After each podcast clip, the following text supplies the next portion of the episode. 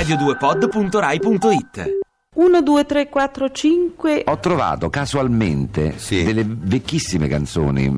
Sì, ma che appartengono anche qualcuna anche al secolo scorso. Quindi, tradizionali. Ecco. C'è questa qui, per esempio, si intitola Il Buon Pastorello. Che è di un certo Garbello Siriatti, risale al 1735. Addirittura, sentiamola. È bellissima, è un po'. E fa così. Scende dal monte il buon pastorello, cerca la strada che porta al Signor, segue la stella che porta all'agnello, con tanta pace e gioia nel cuor.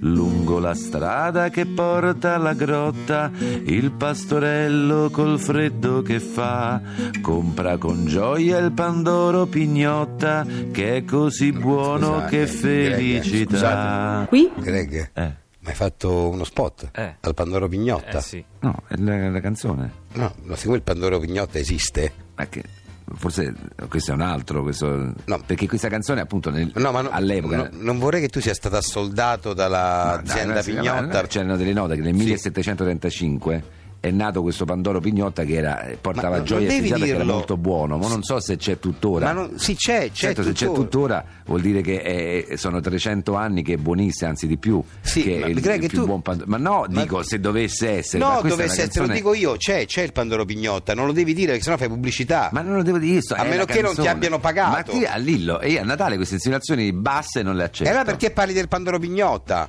Ma perché il testo della canzone, la canzone che dice compra con gioia il Pandoro Pignotta che è così buono che felicità. Ma non devi ripeterlo. Ma non lo ripete. Stai ripetendo questo concetto troppe volte, scusa. No, perché se uno vuole cantare la memorizza a casa, no, questa canzone. Vabbè, vuole cantare sotto Natale la canzone del Buon Pastorello, che la memorizza intanto, compra con gioia il Pandoro Pignotta. Ancora!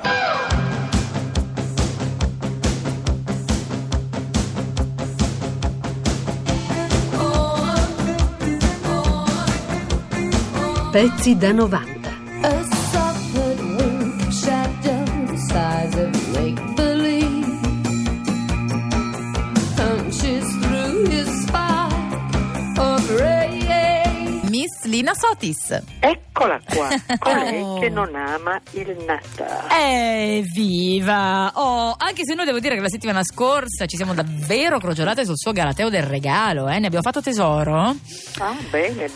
Sì, e allora dobbiamo dividere immediatamente questa tavola. Per forza. È la tavola della moglie o è la tavola dell'amante? Attenzione! Perché a lui può toccare nella stessa sera o nella stessa giornata la stessa cosa. Ecco, questo capita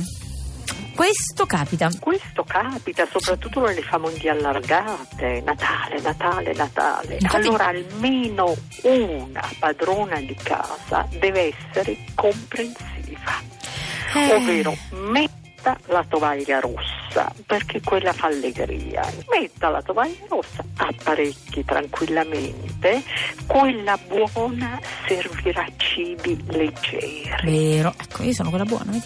No, io quella cattiva, ecco, il soffritto servirà invece cibi pesantissimi. Andreozzi. Un susseguirsi di antipastini, tacchinelle, vari contorni, panettone, farcito. Benvenuti al Natale di Alcatraz, bambinelli di zio Jack. Ciao Jack, sono un'ascoltatrice di Vicenza.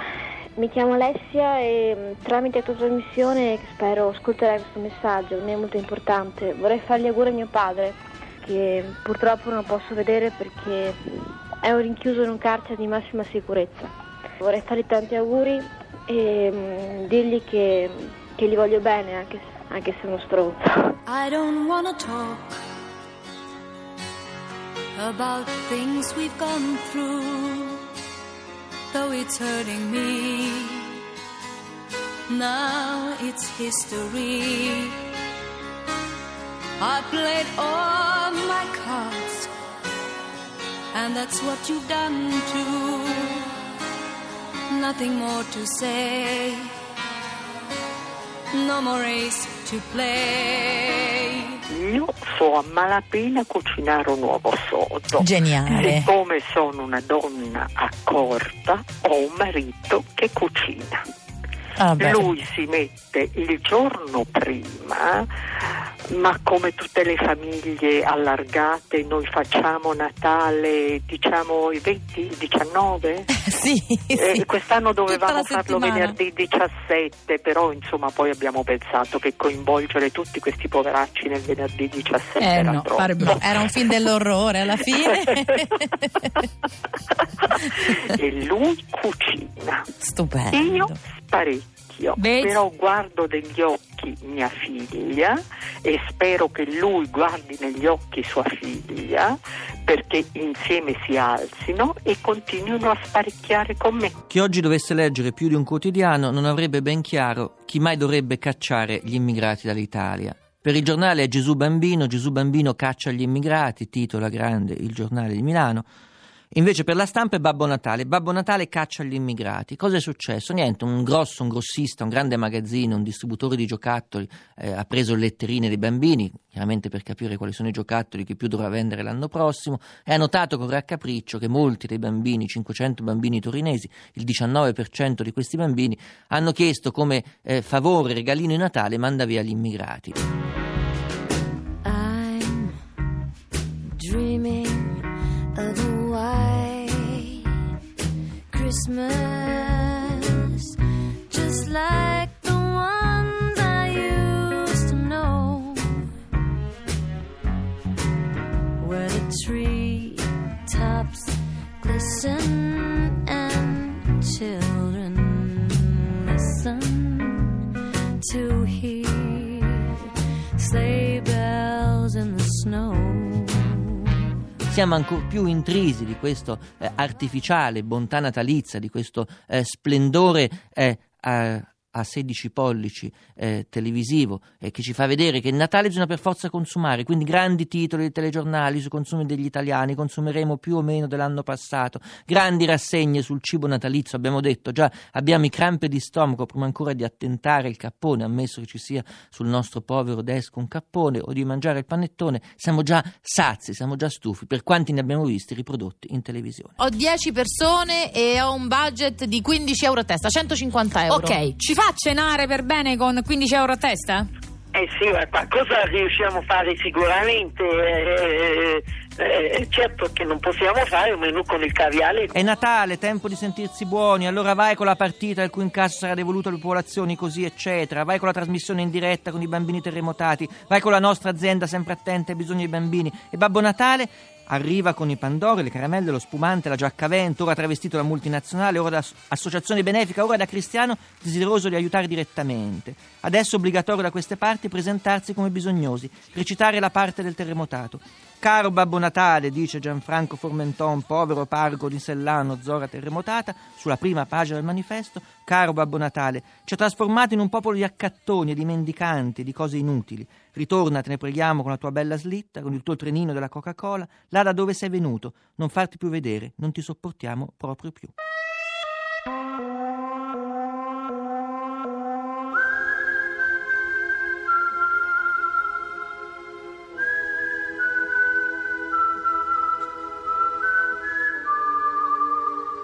Lei è la moglie di Babbo Natale, si chiama Ulna Lakerbach. Detta Gina. Sì, esatto. Buon pomeriggio.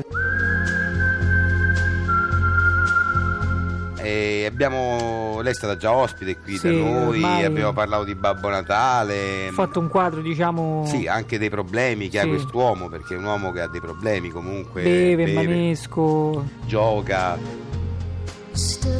Odia i bambini. C'ha un po' di cose, un pochino che c'hanno un po' così colpito di non Babbo Natale. Non manco sa leggere. Sì, abbiamo anche scoperto che tra l'altro è analfabeta, cioè non sa leggere né scrivere.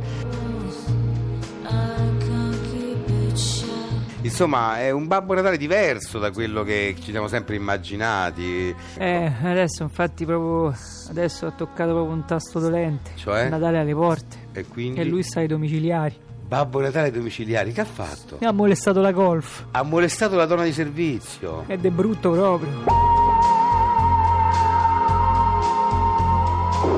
Pezzi da 90.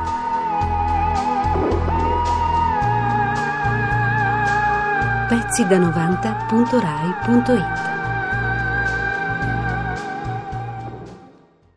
Ti piace Radio 2? Seguici su Twitter e Facebook.